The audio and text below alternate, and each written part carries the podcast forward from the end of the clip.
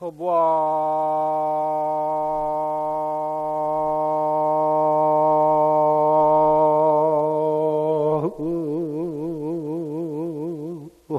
권시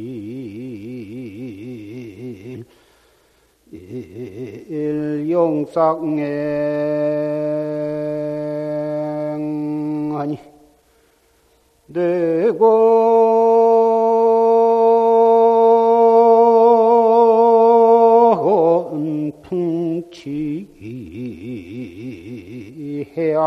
경이로구나 나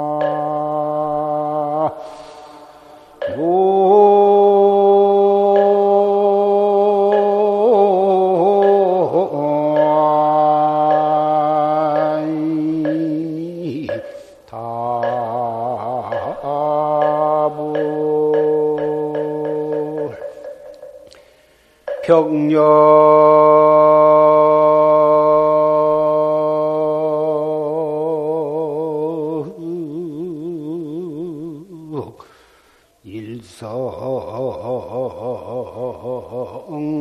운산지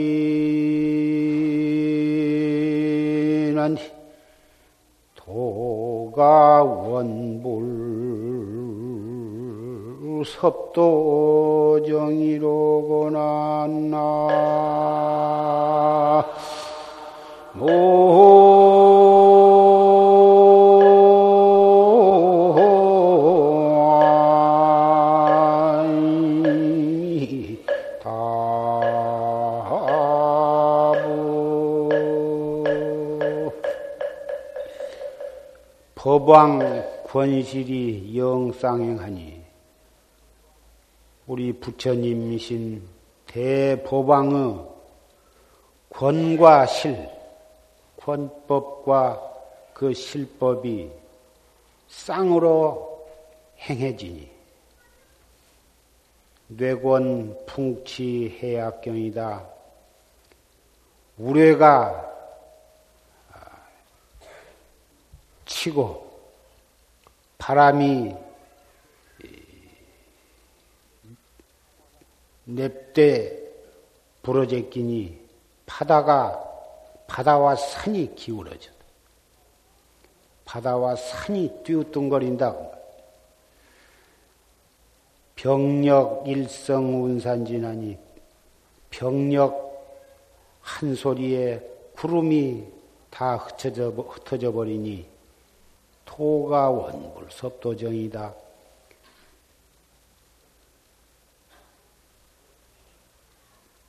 고향, 고향에 이르르니 원래로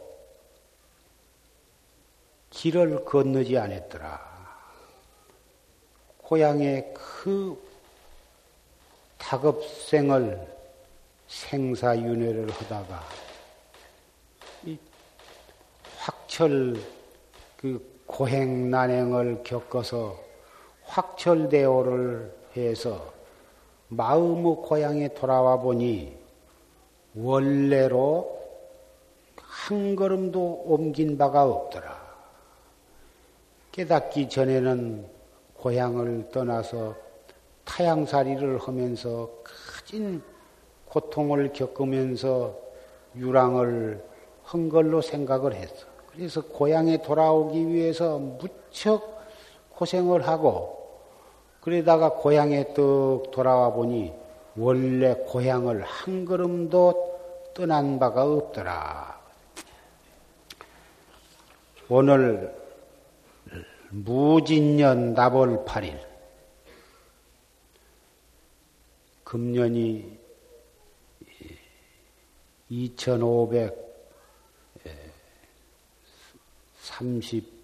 2532년이고 새해는 2533년인데 이 불기는 부처님께서 열반하신 해를 원년으로 잡아서 따진 것이고 거기다 부처님께서 80세에 열반하셨으니까 79세를 보태면은 2612년이 부처님이 탄생하신 지가 2512년이 됩니다.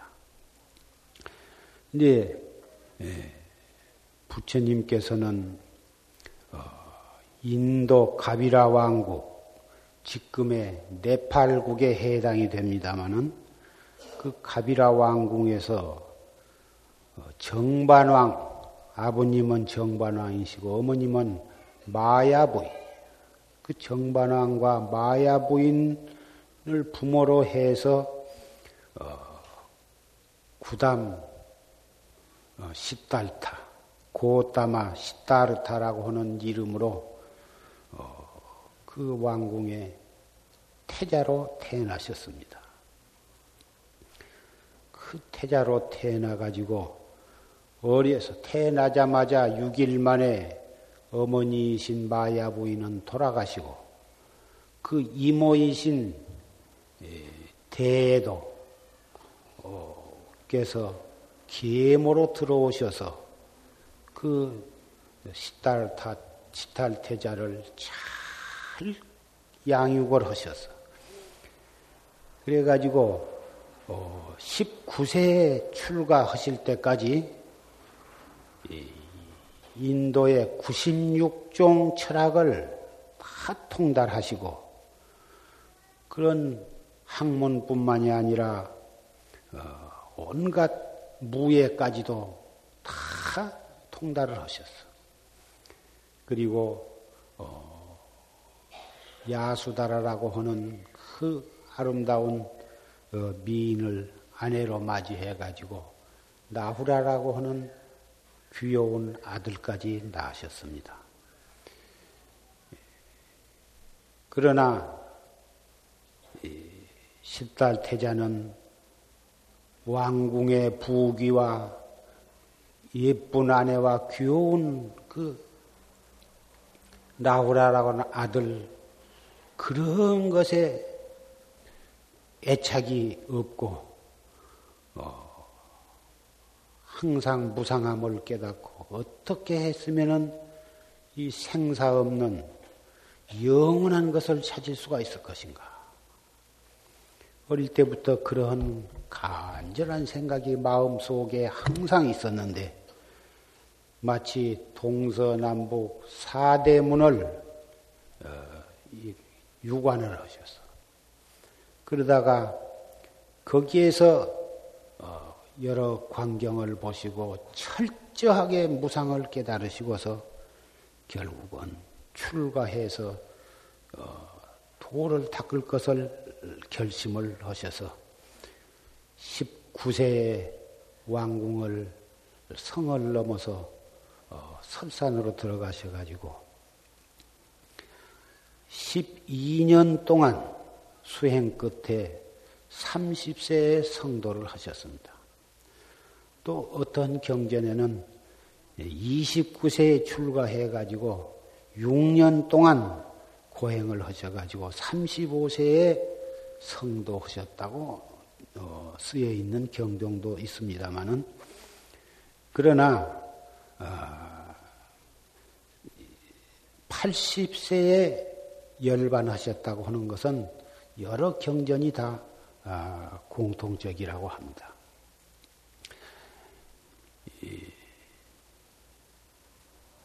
19세에 출가해 가지고 12년간을 수행하셨는데 처음 6년간은 어, 그때 인도에 널리 이름이 난 어, 그 아라다 카라마 선인과 어, 우두라가 라마푸트라 선인 이 두 선인으로부터 그 유소유처 또 비상 비비상처 이런 그 주관과 객관이 본래다 공한 도리에 개합을 하는 그러한 어, 수행을 그 신선 밑에서 닦았습니다.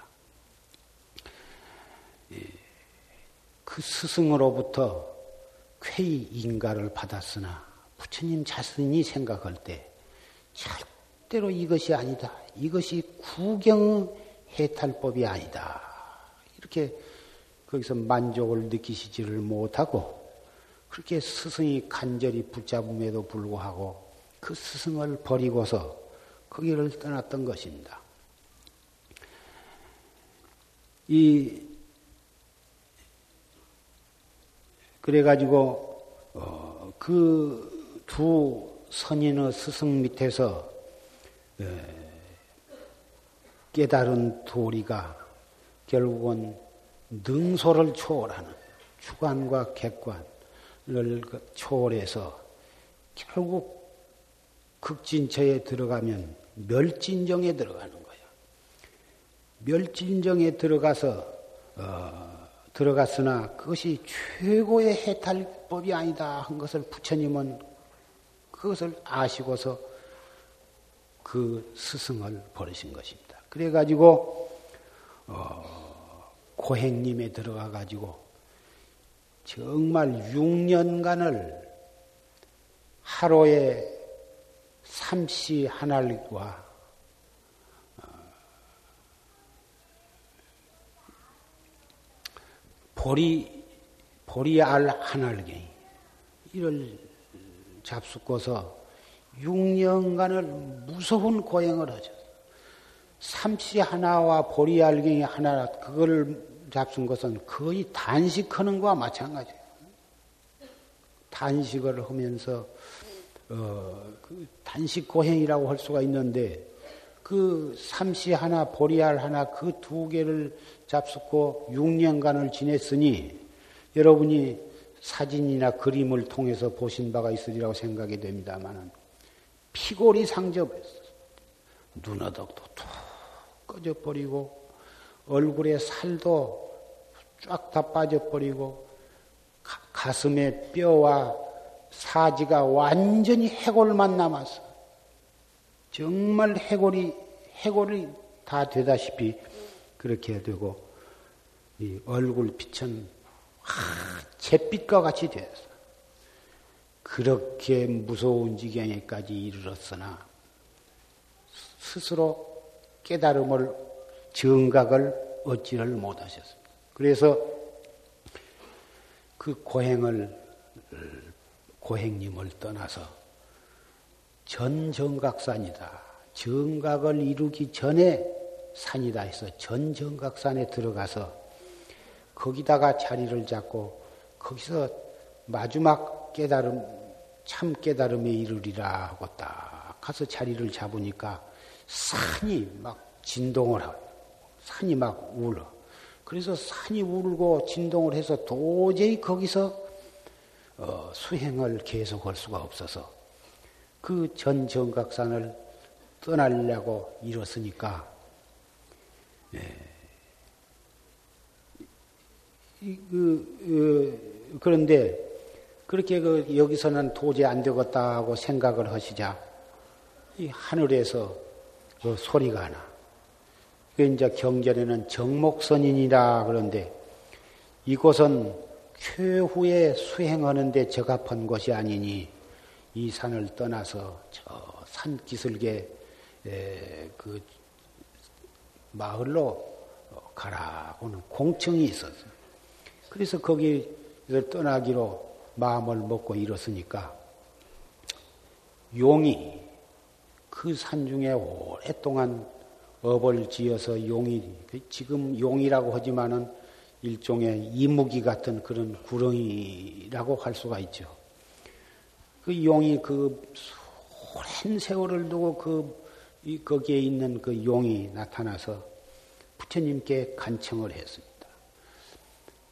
이곳에 부처님께서 반드시 이 도를 이루시면 그 공덕으로 나는 이 구렁이의 탈을 벗고 승천을 하게 될 것으로 기대하고 있었는데 어떻게 부처님께서 이곳을 이곳에서 도를 이루시지 않고 떠나실 수가 있겠습니까? 눈물을 흘리면서 제발 이곳이 수행하시기에 적합하지 못하면 이 굴 속에 들어오셔서 잠깐만 앉아서 그 그림자만 남겨주시고 가셔도 저는 좋겠습니다. 어떻게 간절히 말하든지 부처님께서는 그 자비심으로 그 굴 속에 들어가서 잠시 앉았다가 나가셨습니다. 그 굴 이름이 유영굴이다. 그림자를 머무른 굴이다 해서 유영굴이라고 지금 경전에 있는데 그 유영굴을 4세기에 중국의 법편이라고 하는 큰 스님이 그 인도를 가가지고 과연 그 굴 속에 그 부처님의 그림자를 봤다고 어 전해 내려옵니다. 그런데 7세기경에 현장법사가 인도에 가가지고 그 유영굴에 가보니까 어 현장법사는 인연이 없어서 그 그림자를 보지 못했다고 전해옵니다마는 그 유영굴에 잠시 앉았다가 거기서 떠나가지고 어 결국은 그 마갈타국을 두루 다니시면서 어느 곳이 제일 좋은가 하고 찾은 결과 아, 범지촌, 범지라고 하는 것은 바라문을 말한 것인데 바라문들이 살고 있는 그 범지촌 우르벨라 불락에다가 자리를 잡으셨습니다. 그 우르벨라 불락에 필발라라고 하는 나, 나무 정자나무가 있는데 그 필발라수 밑에다가 자리를 딱 펴고서 거기서 금광자를 금광 그 자리를 금광자라 그러는데 거기에서 아주 최후의 견성성부라는 자리로 결정을 하시고 거기서 딱 이렇게 정진을 하시는데 그때 그 수자타라고 하는 어, 그 바라문의 딸이 장자의 딸이 유미죽을 갖다가 부처님께 바치셨어. 그때 부처님께서는 그 일연선하의 목욕을 턱 하시고서 새로운 정 기분을 가지고 떡 앉아 계시는데 그 수자타가 바치는 유미죽을 받아 잡수고 네, 그 유미죽이라고 하는 게 무엇이냐? 그것은 우유와 아, 곡식을 합해서 쓴 죽인데 그 우유는 보통 죽이 아니고 600마리의 소, 소에게 그 비니초라고 하는 아주 그 설산에 좋은 풀을 먹여, 약초를 먹여가지고 그 600마리의 소로부터 얻은 우유를 다시 또 다른 300마리의 또 소에다 먹이고 그 300마리가 그 600마리로 붙어서 짠 젖을 먹고 거기서 나온 젖을 다시 150마리의 좋은 소에다가 또 그 우유를 먹이고 또 거기서 나오는 젖을 가지고 또 60마리의 소에다 먹이고 또 60마리의 소에서 나온 우유를 30마리의 소에다가 먹여 가지고 그 30마리의 소에서 얻은 우유를 정제를 해가지고 그 얻은 것이 바로 제호라고 하는 아주 맛도 좋고 영양도 풍부하고 향내도 좋고 하는 인도의 모든 음식 가운데 최고의 음식이면서 최고의 약인 것입니다. 그 제호에다가 아주 택미를 잘한 좋은 양질의 쌀을 넣어서 쓴 우유가 바로 수자타가 실탈 태자에게 바친 유미죽인 것입니다. 그 젖을 받아 잡수고서 새로운 정신을 차려가지고 어, 그래가지고 어, 그 필발라수 밑에서 탁 정진을 하신 것입니다. 그 나무 밑에서 얼마 동안을 정진을 하셨냐 하면은 스무 하루 동안을 정진을 하셨는데 그 스무 하루 동안에 그 공부하는 것이 공포와 유혹의 갈등 속에서 스무 하루를 지내신 것입니다. 어째서 공포와 유혹의 갈등 속에서 그렇게 지내실 수, 지내셨느냐 하면은 머지 안에서 성불을 하시게 되니까 마왕 파순이가 가진 방법으로 부처님의 정신을 아주 뇌란케 한 것입니다. 부처님이 한 분이 태어나면은 마왕 마왕 8만 4천 마왕 마군이들이 쓸 땅이 없어져. 왕궁이 흔들리고 자신들이 견딜 수가 없으니까 어쨌든지 성불을 못하게 하기 위해서 가진 방편으로 방해를 친 것입니다. 그 방법 가운데는 처음에는 천하 없이도 아주 이 아무리 실달태자라고 한들 미인한테는 견딜 수가 없이다 해가지고 미인계를 썼어. 그 마왕의 건속 가운데 가장 아름다운 여자를 갖다가 보내가지고 가진 아양을 떨고 교태를 부리면서 유혹을 하려고 했으나 부처님은 까딱도 안 하셔. 하다 하다 못하니까 다음에는 총과 창을 가지고 막 던졌지만은 그 총과 창이 부처님을 흔들지는 못했습니다. 다 경전에 보면 그 여러 가지 재미있는 어, 재미있게 뭐다 그 상황이 설명이 되어 있으니까 여러분들이 그 팔상록을 한번 읽어보시면 좋을 것입니다. 그런 끝에 결국은 그러한 가진 유혹과 공포를 갖다가 부처님은 정진력으로 극복을 하시고 마침내 깨달음을 얻으셨는데 부처님이 깨달음을 얻을 때까지 그 과정을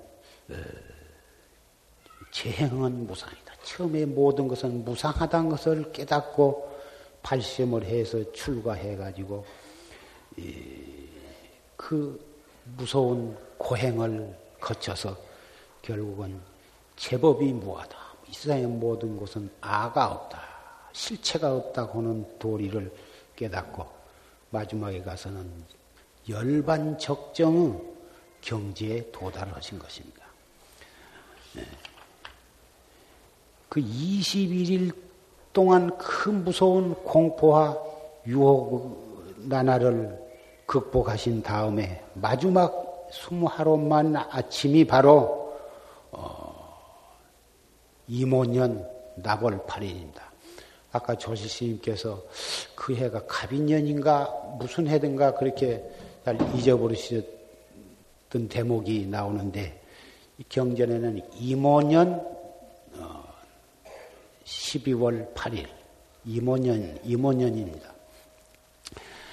그 이모년 11월 8일에 그, 그 전야 그 전날에 예, 결국은 처음 초저녁에는 사선정을 얻으시고 또 밤중에 중야에는 삼명육통을 얻으시고 그 마지막 새벽 동틀역에는 사제법과 12인연법과 팔정도를 깨달으셨다. 이렇게 경전에는 쓰여 있습니다. 예. 예. 장야, 무명장야. 무명의 장야를 거쳐서 그 마구니의 유혹과 공포와 그런 갈등, 이런 것이 실제로 우리 육안으로 볼 수 있는 마구니가 있었던가? 그것은 학자에 따라서는 부처님이 성불하시기 전에 그 부처님의 정신 내부에 있어서 여러 가지 갈등을 8만 4천 마구니가 아, 그렇게 들어와서 그렇게 했다고 인도의 그 설화의 비유로서 그렇게 표현을 한 것이 아니냐 하는 학자들의 말씀도 있습니다만은 어찌든지 간에 유형이건 무형이건 어, 또 밖에서 8만 4천의 마구니가 쳐들어왔건 또는 내부에서 일어나는 정신적인 갈등이건 그것은 대나 안팎이 본래 같은 것입니다. 내 마음이 있음으로 해서 밖의 모든 경계가 결국 나에 와서 다 닿는 거고 또 유식학에서는 이 일월 성진과 삼라만상 두두물물이 모두가 다내 마음의 마음에서 나온 것이다. 그렇기 때문에 바로 밖의 세계나 내 안의 마음의 세계가 본래 둘이 아니다 이렇게 보는 것입니다. 더군다나 우리 참선하는 사람은 생사도 우리 일념 속에 들어있고 8만 4천 마구니도 바로 우리의 일념 속에서 일어나는 것이. 그래서 일념 단속을 함으로써 8만 4천 마구니도 항복받을 수가 있고 일념을 단속함으로써 기원성 성불도 거기에 있고 일념을 단속함으로써 무량 중생을 제도하는 도리도 그 속에 있다고 보는 것입니다. 우리 실달 태자께서는 무명장 장야로부터 무명의 긴 어둡고 괴로운 그 밤, 그것이 어찌 그 스무 하루째 밤만을 가리키겠습니까? 무량겁이 바로 무명장야인 것입니다.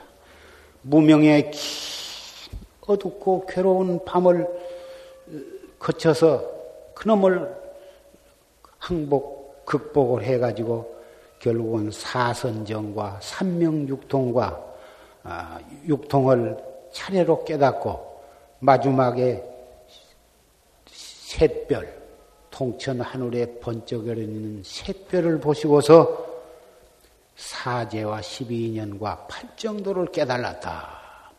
경전에 이렇게 되어 있단 말이에요. 그러나 이것은 유언설적 교에 있어서 중생의 근기에 따라서 부득이 그러한 표현을 쓸 수밖에 는 없었을 것입니다. 그러나 부처님께서 깨달으는 그 진리는 무슨 언설로 표현할 수 있는 것이 아니요. 언설로 표현할 수 있는 것이라면 어찌 그것을 현성 성불이라 할 수 있겠습니까? 우리 부처님께서 깨달으신 그 참이치는 언설로서 표현할 수가 없어. 따라서 우리가 8만 4천의 그 8만 대장경을 한 자도 놓치지 않고 다 읽어본다 하더라도 읽고 외우고 해석한다 하더라도 부처님께서 깨달으신 참 진리는 우리는 알 수가 없는 것입니다. 말로서 표현하고 글씨로서 표현할 수 있는 것이라면 그것은 참 진리라고 할 수가 없는 것이요.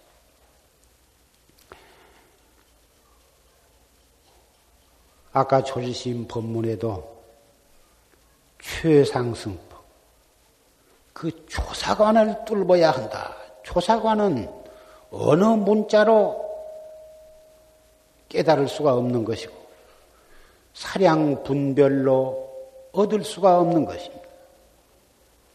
이것이 바로 무언설적 최상승법이다. 벌써 최상승법이라 해도 벌써 언어지만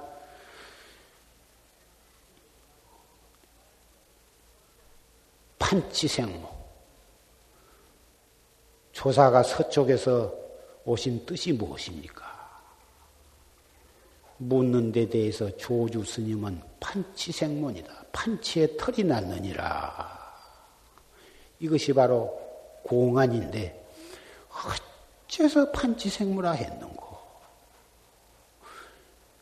이론과 사량 분별을 쓰지 아니하고 다뭐 꽉 맥힌 의심, 의심관, 의관으로서 이걸 참고해 나가면 그 의심이 더 이상 간절할 수가 없고 더 이상 깊고 커질 수가 없어. 그래가지고 결국은 그 의단이 툭 터짐으로 해서 확철대오를 하는 건데 아까 부처님께서 어, 실탈 태자가 설산에 들어가 가지고 그 두 신선으로부터 받은 그 비상 비비상천 이것이 바로 어, 주관과 객관에 떨어지지 아니하고 거기에 얽매이지 아니하고 그래 가지고 어, 멸진정에 들어가는 것. 이 최상승법에 의해서 어, 활구참선을 해 나가면 망상을 없애려고 안 해도 화두에 대한 의단이 현전해서 타성 일편이 되면 체절로 망상이 끊어지고 이 몸뚱이가 이 세상에 있는 것도 잊어버리고 시간이 흘러가는 것도 잊어버리고 그 수백 명 수천 명이 우울거리는 그 시끄러운 시장 바닥에 있어도 한 사람도 눈에 보이지 아니하고 그래가지고 고요하고 깨끗하고 맑아서 순일무잡한 경지에 들어가면 우리가 무슨 사선정을 닦지 않아도 또뭐 비상 비비상 비비상천 그러한 수행을 특별히 일부러 쌓지 아니해도 활구 참선을 해 나가는데 자연히 그런 경계를 지나치게 되는 것입니다. 그러한 경지가 왔을 때 너무도 고요하고 너무나 깨끗하고 너무나 너무나 맑고 너무나 편안하기 때문에 바른 스승을 만나지 못하고 자기 나름대로 공부를 해 나가는 사람은 그런 경지에 떨어져 버리기가 십상팔구인 것입니다. 그러나 우리 부처님께서는 바른 스승을 만나지 못했음에도 불구하고 그런 경지에 떨어지지 아니하고 그것이 구경의 해탈법이 아니란 것을 스스로 알으시고서 그 스승을 버리신 데에 참 우리 부처님의 위대함이 있다고 생각을 하겠습니다.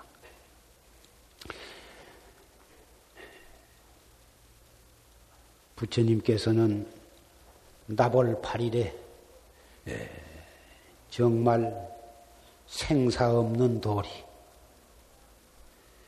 예, 이를 요다를 하시고서 어,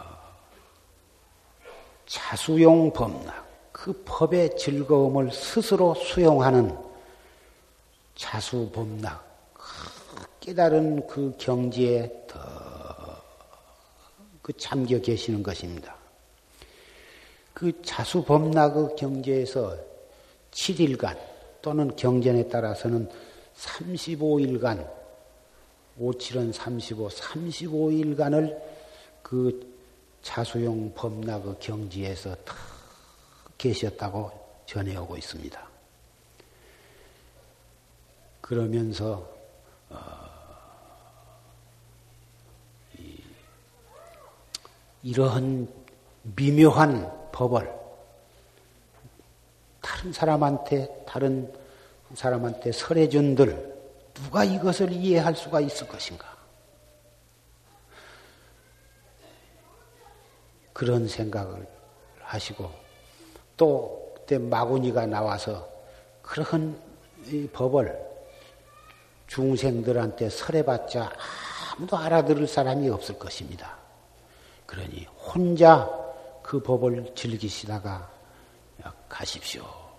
설해봤자 아무도 이해하지 못할 것을 뭐하러 수고롭게 설하실 필요가 있겠습니까?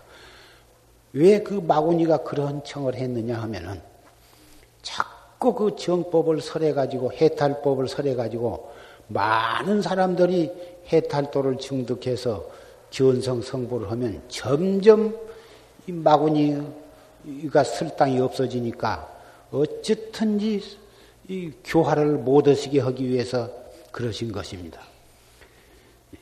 경전에는 그렇게 되어 있지만 다른 각도에서 보면 부처님 스스로 생각하시기를 이러한 미묘하고도 이, 이런 법을 내가 설해봤자 아무도 알아듣지 못한다면 무슨 소용이 있느냐? 차라리 설어, 설어, 설하지 말고 스스로 이 법을 즐기기, 즐기고 말 것인가? 이렇게 스스로 이렇게 생각하신 것을 마구니를 등장을 시켜서 그런 표현을 했다고 볼 수도 있을 것입니다. 하여간 그러한 생각에 잠겨 계실 때에 저 범천에서 부처님께 구원청을 하신 것입니다. 과거의 모든 부처님도 이 방편법을 설해서 중생의 근기에 맞추어서 차츰차츰 이 방편을 설해시 나가면은 인연 있는 중생들이 그 방편법에 의해서 차츰차츰 근기가 성숙한 다음에 마지막에 가서 최상승법을 설하신다면은 부처님의 그 전법을 널리 펴실 수가 있을 것입니다. 이렇게 구원청을 해가지고 부처님께서는 그 범천의 구원청을 받아들여서 네, 녹야원으로 가셔서 가장 당신과 인연이 깊었던 어, 교진녀 등 다섯 사람에게 이 사제법을 어, 설해서 어, 아라한과를 증득해 하셨다. 이렇게 예, 경전에 쓰여 있습니다. 부처님께서 도를 이루신 마갈타국 부따가야, 아, 부따가야에서 녹야원까지 녹야원을 인도의 말로는 베나레스라고 그럽니다만은 그 녹야원까지 320km면 우리나라 이수로는 800리 길입니다. 800리 길을 걸어가셔서 결국은 그 당신과 같이 그 고행하던 그 교진녀 등 다섯 비구에게 법을 설하셔서 아라한과를 증득하게 했다. 이렇게 전에 경전에 전해 내려오고 있습니다. 우리 불법은 자기 혼자만 깨닫고 마는 것이 아니야.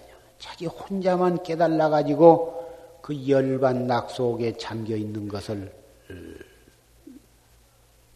로서 그치지 아니하고 그 깨달은 바를 일체 중생들에게 널리 펴서 모든 중생들과 더불어 불도를 이루는 개공성불도 하는 그러한 자리와 이탈을 겸해서 행하는 도리인 것입니다. 만약에 부처님께서 어, 혼자만 깨닫고서 말으셨다면 인도에 그런 성인이 있었다고는 사실이 오늘날까지 전해오지도 못했을 것이고 설사 역사적으로 전해졌다고 한들 우리 중생들에게 무슨 소용이 있겠습니까? 왕궁의 부귀를 헌신자까지 버리시고 출가하셔서 큰 무서운 고행을 하셔가지고 그렇게 어렵게 어렵게 얻으신 그 깨달음을 그 깨닫고 다시 왕궁으로 돌아가서 아름다운 아내와 귀여운 아들, 그리고 당신을 하루도 잊지 않고 있는 정반왕 부왕과 그이 대에도 뭐 그런 것을 생각한다면은 그 길로 쫓아가서 이 왕궁의 부귀 속에 일생을 보낼 수도 있고 다시 왕위를 이어받아서 자기가 왕이 되어가지고 전륜성왕으로서 인도를 평화적으로 통일할 수도 있었을 것입니다만은 부처님은 그런 이 일신의 부귀 영화를 생각지 아니하시고 계속해서 그 넓은 인도 천지를 유행하시면서 그 끝없는 설법 교화로서 많은 중생을 제도하셨습니다. 그때 부처님이 탄생하시기 전에 인도에는 어, 기원전 15세기 이전부터 그 아리안 민족들이 인도를 침범해 가지고 어, 그래 가지고 그 인도교, 바라문교, 힌두교가 널리 퍼져 있었는데 부처님이 나오셔서 이 불법을 펴심으로 해서 그 어, 바라문교를 믿던 많은 사람들이 불법에 귀의를 했던 것입니다.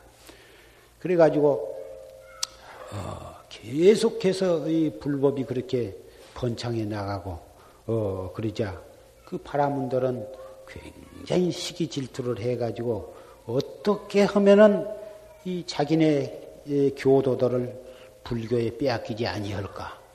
그래가지고 어, 결국은 어, 이 목련존자를 갖다가 살해하고 어, 그런 일도 있었고 또 이 500년 겨우 500년을 어, 지내지 못해가지고 결국은 어, 불교가 아, 많은 피해를 핍박을 받았습니다. 그래가지고 어, 사찰도 다 이 사찰과 탑이 다 파괴가 되고 경전도 다 불사지르고 또 스님네들도 다 참사를 시키고 해서 그 스님네들이 동남아 동북아로 뭐다 피신을 해가지고 결국은 어, 버마라든지 이, 그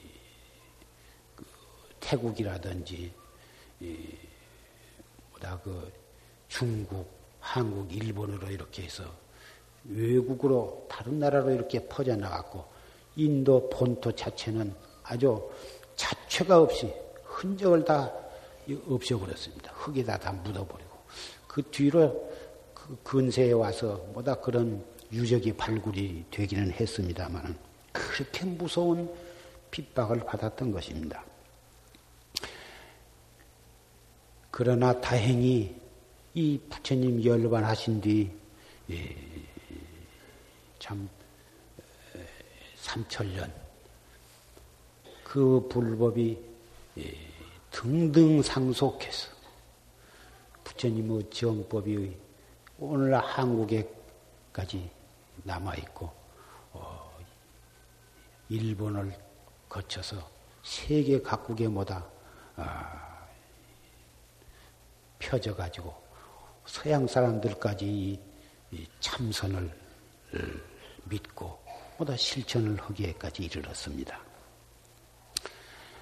네. 아까 부처님 조지스님께서 참 정업은 난면이다. 예, 그런 말씀을 하셨습니다마는 자기가 지은 그 지은 죄업을 피할 수가 없다. 부처님의 삼불능이 있는데 그 첫째가 정업은 난면이다. 둘째는 인연 없는 중생은 제도할 수가 없다. 셋째는 중생계를 다 할 수가 없다. 한 중생도 없이 완전히 다 해탈도를 증득할 수 있도록 그렇게 하기는 어렵다. 그첫 번째 정업은 난면이라는 게 자기가 지은 죄는 면할 수가 없다. 그런데 우리 불법에는 참회법이라 하는 것이 있어가지고 참 간절하고도 진실한 마음으로 부처님께 참회를 하면 참회를 하고서 그 자기가 지은 죄를 보상할 만큼 그 이상의 어, 선업을 쌓, 선업 공덕을 쌓으면은 그 지은 죄를 아주 면하는 것이 아니라 아주 가볍게 받게 됩니다. 가볍게 받게 돼요. 그래서 그, 이, 참, 어, 조다리 제바달타의 그 간계한 그 유혹을 받아서 아사세 왕이 그 부왕을 죽이고 자기가 왕이 되었습니다. 그러한 대역 죄를 지은 그 아사세 왕도 어, 부처님께 참회를 하고 그래가지고 지극정성으로 부처님을 받들고 많은 불사를 행했습니다. 그 불사 가운데 부처님과 부처님 제자들에게 그 많은 공양을 올리고 어, 그 부처님이 법을 펴시는데 물심양면으로 어, 이 받들어 행했고 부처님 열반하신 뒤에 칠엽굴에서 제 1회 결집을 할 때에 500성승이 그 결집을 할 때에 그 500성신을 500성승들의 의식주 전부 다 의식주와 약과 모든 것을 다 이 아사세 왕이 다 받들어서 그 결집을 행한 것입니다. 그 밖에도 부처님의 법에 의지해서 참 정치를 잘했습니다. 그 대역죄를 범했음에도 불구하고 진실한 마음으로 부처님께 참회하고 새 사람으로 어, 되어가지고 그런 참 공덕을 쌓기 때문에 아사세 왕이 죽어서 지옥에 떨어졌습니다마는 떨어지자마자 바로 천상에 태어났다고 경전에 전해집니다. 이 지은 죄를 그 정업을 안 받은 것은 아니나 진실로 참여하고 어, 그 지은 죄를 보상하기 충분할 만큼 더 좋은 일을 많이 하고 공덕을 쌓으면 또 그렇게 또 천상에도 가게 되는 것을 우리는 알 수가 있습니다. 우리 중생들이 누가 죄가 없겠습니까? 무량겁을 두고 오면서 알, 고의적으로나 또는 무의식 가운데에 참 많은 죄를 지었을 것입니다. 육도를 윤회하면서 얼마나 많은 죄를 지었습니까? 육도 윤회하는 중생은 탐진치 삼독이 바로 이 본업이에요. 그것이 본업이라 고의적으로도 죄를 짓고 무의식 중에도 죄를 짓고 해서 수없는 죄를 짓고 그 죄를 지은 벌을 받으면서 동시에 또 새로운 죄를 짓고 해가지고 이 죄를 지어서 그래서 오늘날까지 이렇게 생사윤회를 하게 된 것인데 금생에 다행히 우리가 이렇게 불법을 만나고 불법은 실갈태자가 왕궁의 부귀를 헌식작처럼 버렸기 때문에 그 그런 오용락을 버리고 그 고행을 극복을 하고 그래가지고 나벌 8일 임원년 나벌 8일에 확철대오를 하셨기 때문에 우리는 오늘 오늘날까지 그 불법을 우리는 만나게 되었고 불법 가운데에도 최상승법을 이렇게 만나게 된 것입니다. 우리가 참 자기 자신을 냉정히 생각해 보면 참 죄가 많고 업이 두터운 것을 우리는 알 수가 있습니다. 그래서 조지스님께서는 새벽마다 시박 참여를 하도록 이렇게 법칙을 제정을 하셔서 이 용화사 법보선언에서는 새벽마다 시박 참여를 합니다.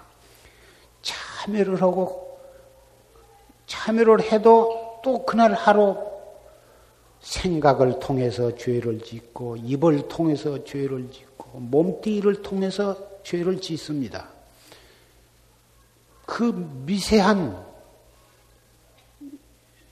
삼세 육추 미세한 생각 동한 것이 그것이 바로 죄업이 되는 것입니다. 그래서 그 이튿날 새벽에 다시 또 참여를 함으로써 새로 태어나는 것입니다. 여러분 가운데에도 어, 가정에서 사회에서 생활을 하는 가운데 좀 사업을 하든지 장사를 하든지 무엇인가 하려고 마음을 먹으면 본의 아니게 죄를 짓게 됩니다. 나는 죄가 많아서 도를 닦은들 무슨 견성을 할 수가 있을 것인가? 무슨 성불을 할수 있을 것인가? 자포자기를 하실 것이 아니라 죄가 많을수록에 더욱 간절히 참여를 하고 자기 성격이 고약하고 나쁜 버릇이 있고 그럴수록에 더욱 참여를 해서 그 새로운 마음으로 이먹 고 또는 어째서 판치생물화 했는고.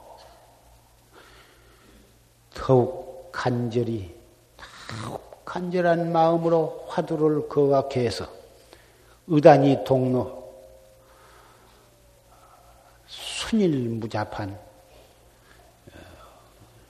어, 경지를 거쳐서 그 사람이 순일무잡해서 성성적적한 경지에 들어가면 아무리 안 하려고 해도 기쁜 마음이 속에서 우러나 너무너무 고요하고 너무너무 편안하고 너무너무 깨끗하고 맑으니까 이런 경지에 영원히 있었으며 그런 그 중생의 그 욕심이라고 할까 그 망령된 생각이 일어난다고 말이에요. 아, 그런 경지에 들어갈수록에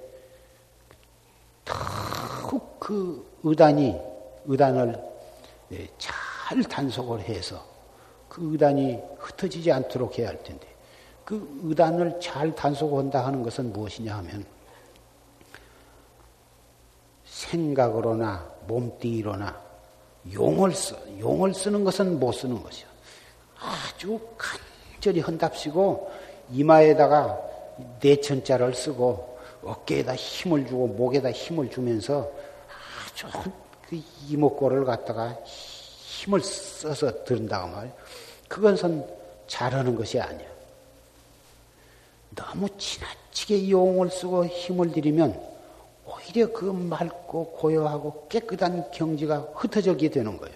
그렇기 때문에 음, 절대로 어깨에다 힘을 주거나 목에다 힘을 주거나 눈에다가 힘을 주어 가지고 용을 쓰고 하는 것이 아니라 그렇다고 해서 허리 허리도 허리를 갖다가 이 단정하게 펴지를 않고 덩어리가 구부적하고 목도 힘이 없고 어깨도 축 처져 가지고 눈도 생선 눈처럼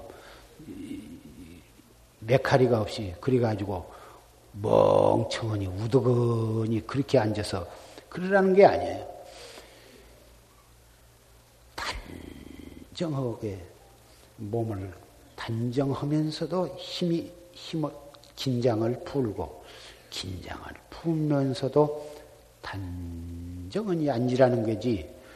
힘을 쓰지 말라고 하면 메카리가 없이 축 쳐져 버리고 또 그러지 말고 단정히 앉으라 하면은 목에다 힘을 주고 어깨에다 힘을 주고 그것은 지혜롭지 못한 거예요. 지혜로운 사람은 양단에 떨어지는 것이 아니에요.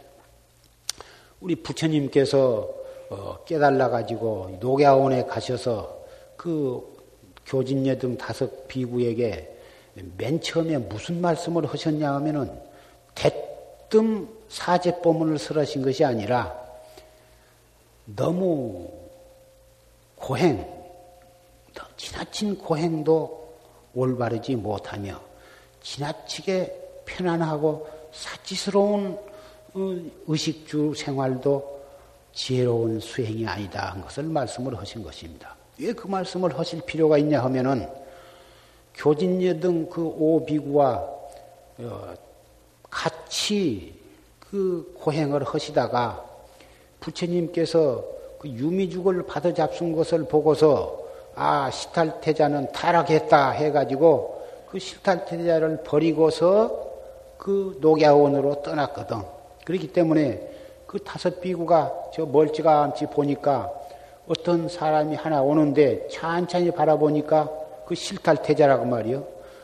그 배고픈 것을 참지 못하고 수자타의 유미죽을 받아자, 받아먹은 그 타락한 사람이 무슨 낯으로 우리를 찾아오는가? 우리 여기로 와봤자 우리는 발 씻힌 물도 갖다 주지 말자. 일어서서 인사도 하지 말자고 짰다고 말이에요. 그 다섯 비구가 누구냐 하면은 어, 부처님의 아버지이신 정반왕이 보낸 사람들입니다. 그 사람들을 보내가지고 너희들이 어찌든지 태자를 잘 보호하면서 잘 시봉을 잘 받들어라 하고 보냈는데 그 사람들이 와가지고 예, 물론 부처님을 잘 이렇게 보호하면서도 같이 수행을 해서 깨달음에 이르도록 약속을 한 도반이 된 것입니다. 그랬는데 부처님이 유미죽을 받아 잡수고 배고픔을 못 참고 고행을 그만두니까 그것을 보고 이러한 타락한 사람하고 우리가 같이 있을 필요가 없다 해가지고 녹야원에 가서 자기네끼리 또 계속해서 고행을 하고 있었다고 말이에요.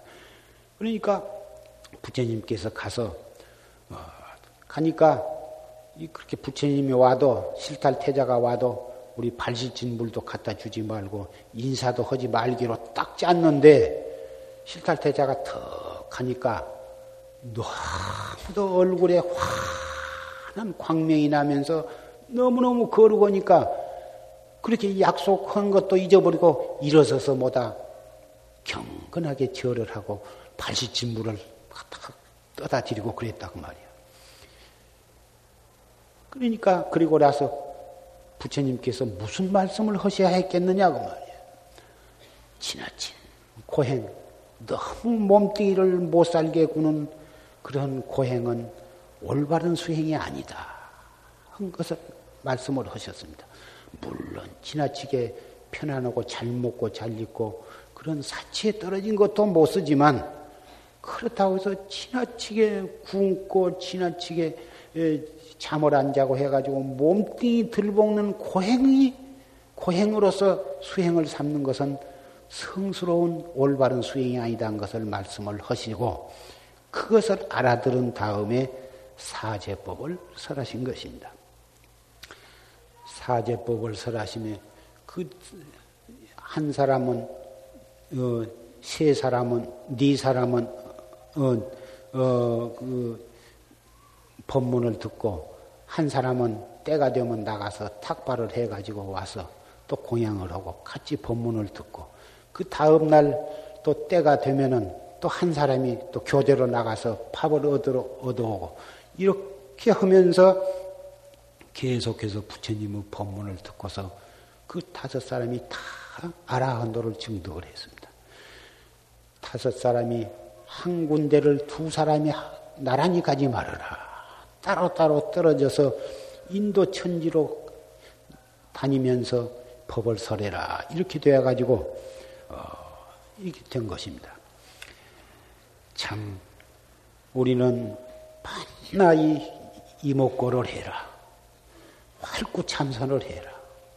이경 저경을 보지 말고 어찌든지 화두를 거각하라고 한결같이 이렇게 설법을 해왔습니다마는 우리는 다른 경전은 안 봐도 부처님께서 어떠한 어른이셨으며 어떻게 출가를 하셨으며 어떻게 도를 닦으셨으며 어떻게 일생을 보내셨는가에 대한 그 팔상록은 한번 보시는 것이 우리의 신심을 돈독히 하는데 큰 도움이 되리라고 생각을 합니다. 그래서 4월 어, 초파일이라든지 이런 성도제 날에는 제가 비교적 이 부처님의 그 역사에 대해서 어 이렇게 말씀을 드리고 있는 것입니다.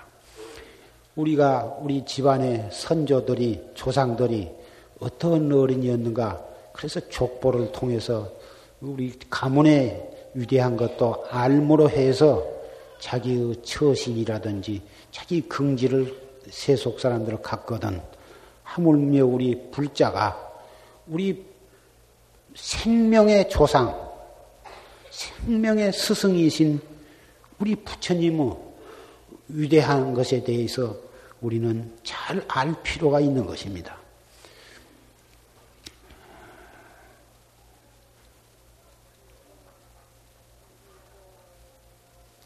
세조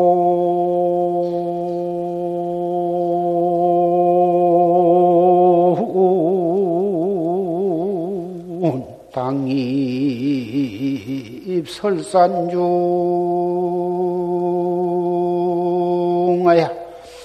일좌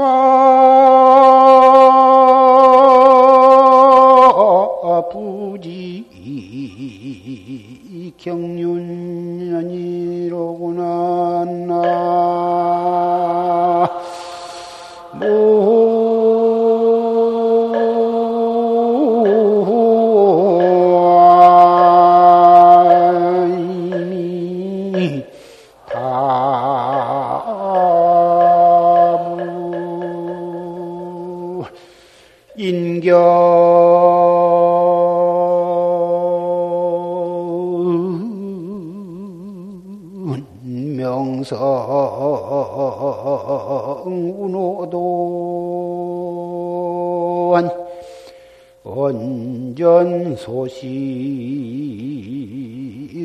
삼천이로다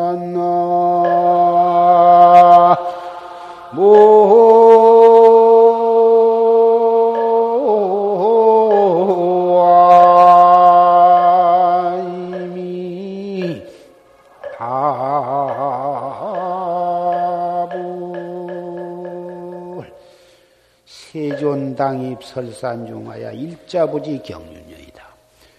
세존께서 당년에 설산에 들어가셔서 한번 앉은 채 6년이 지낸 줄을 몰랐더라. 그 뼈아픈 무서운 참 고행을 하시면서 6년을 지내다. 그러다가 인견명성운호도 밝은 별을 보시고서 도를 깨달았다. 언전 소식이 변산천이여 그 도를 깨달은 그 소식이 삼천 대천 세계에 두루 퍼졌더라. 부처님께서 확철대오를 하셨어. 그 깨달은 도리를 49년 동안 처음 아함경을 아함경을 원시경전이라 그러는데 아함경을 12년 동안을 설하시고 그 다음에 방등경을 8년 동안을 설하시고 21년 동안을 반야경 600부 반야경을 설하시고 마지막 종담법화 후 8년 마지막에 법화열반경을 8년간에 설하셨어요. 그래서 어, 아함12 방등팔 21제 담반야 종담법화 우팔년 이렇게 해서 합하면 49년이 되는 것입니다.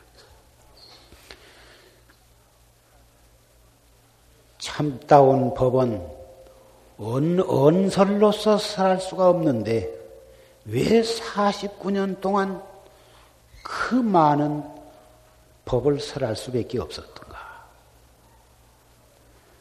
중생의 근기가 말없이 설한 법을 이해를 못하니까 근기 따라서 방편을 설하시다 보니까 그런 49년의 그 설법이 있을 수밖에는 없었던 것입니다만은 부처님 분상에는 무슨 법을 설하셨건 다 설한 바 없이 설하신 것입니다. 그래서 경전의 참뜻은 깨달은 사람이 보면 한 법도 설한 법이 없는 법이라고 하는 것이 분명하지만 깨닫지 못한 사람이 보면 전부가 다 부처님께서 그렇게 분명히 49년 동안 법을 설하셨다고 이렇게 예, 볼 수밖에 없는 것입니다. 그래서 부처님께서는 내가 설한 바 법이 있다고 생각하느냐? 설한 바 법이 있다고 하면은 예, 열애를 비방하는 것이 되고 설한 바 법이 없다고 하면은 부처님의 법을 비방한 것이 되느니라. 그래서 중생의 아르마리로서 부처님께서는 설한 바 법이 있다고 해도 맞지 않는 것이고 설한 바 법이 없다고 해도 맞지 않는 거예요.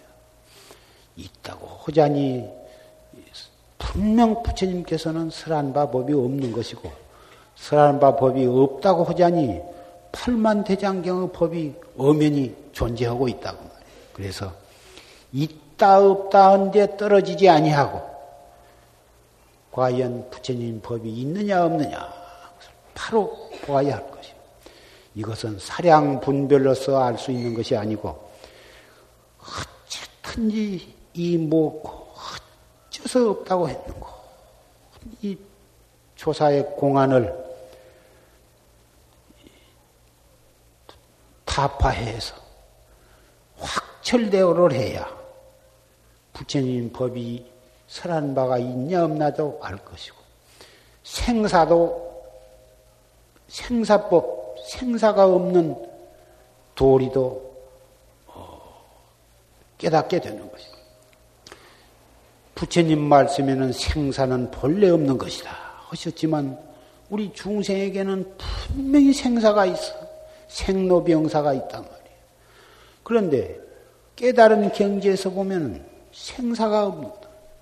바로 어, 상나가정 생사 없는 열반의 이 온 세계가 바로 열반의 세계예요. 생사는 본래 없는 거예요. 그래서 생사 없는 도린 우리는 기었고 그것을 요달해야만 되는 거예요.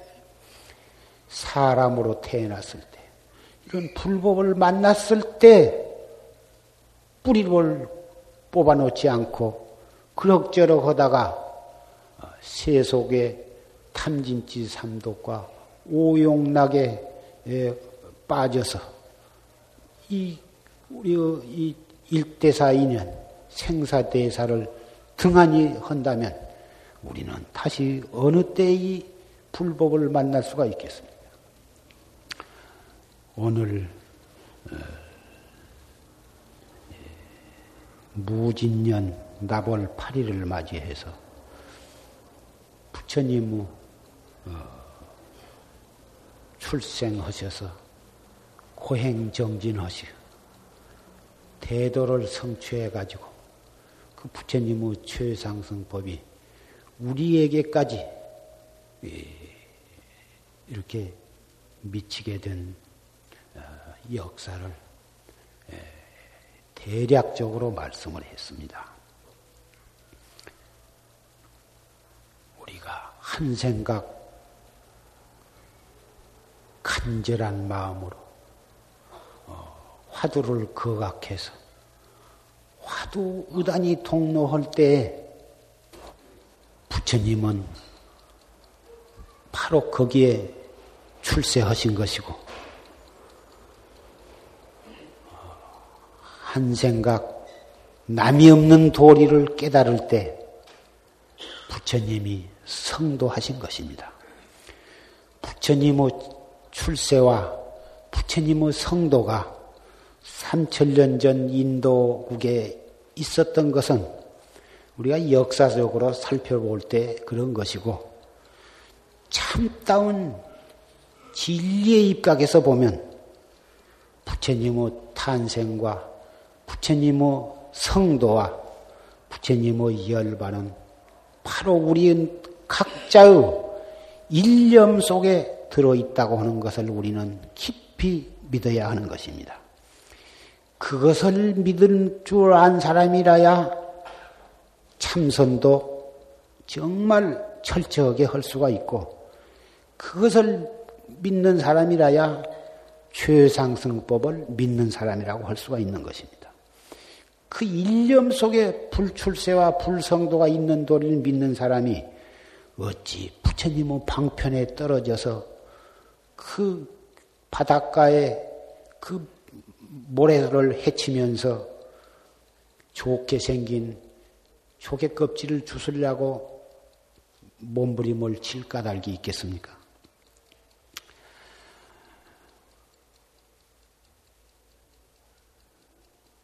오늘 이 성도제를 기해서 다시 새로 태어나고 다시 발심해서 어, 해제 때까지 이제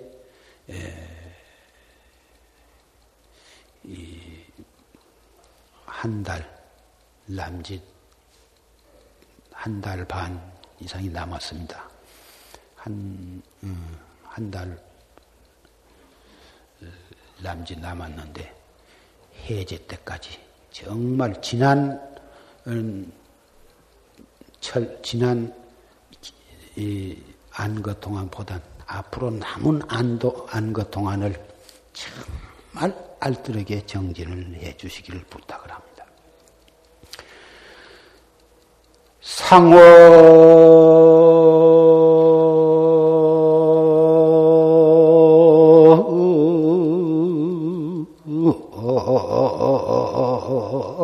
만공산